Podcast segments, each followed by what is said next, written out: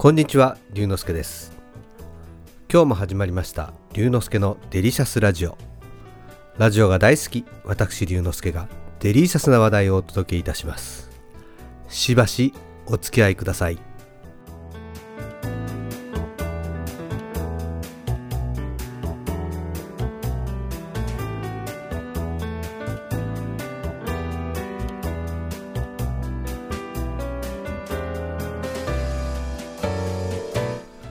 今日はデリシャスラジオでは4回目の話題となりある意味春の風物詩のようになりつつあるタケノコのお話を。今年も妻の職場の方から取り立てのタケノコをいただきました。どうやら少し成長が早かったようで例年よりもだいぶ大きめ。アク抜きも4回目になるので容量はだいぶ分かっています。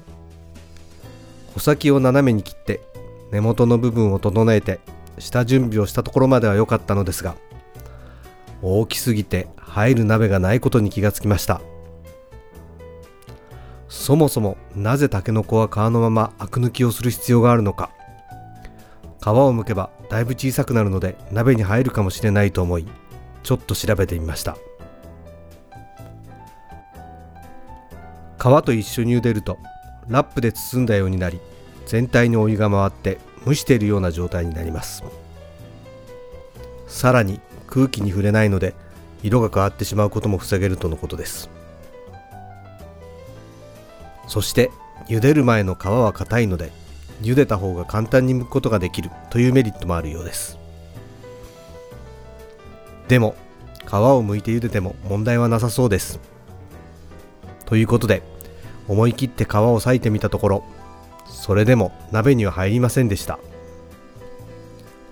穂先と根元を横に切ってなんとかお鍋に入れることができました。茹でている時に空気に触れないようにしっかりと落とし蓋をして米ぬかと鷹の爪を入れて時間をかけてアク抜き完了。ここでも焦りは禁物。アク抜き後は朝までお鍋をそのままにしてお湯が自然に冷えるのを待ちます。そうすることにより苦味が時間をかけて抜けていくそうです。例年の1.5倍ほど取れたたけのこまずは穂先の柔らかい部分を使ったバター醤油焼き。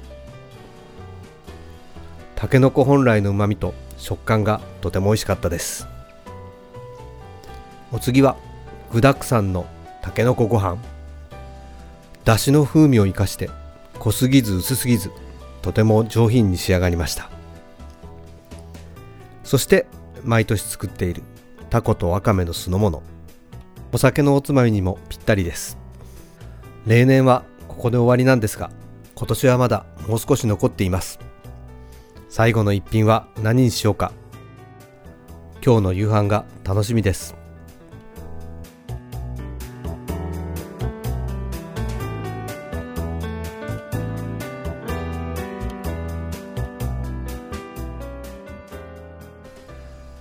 今日はデリシャスラジオの春の風物詩今年もタケノコをいただきましたという話をしました。楽しんでいただけましたか？龍之介のデリシャスラジオ次回もお楽しみに。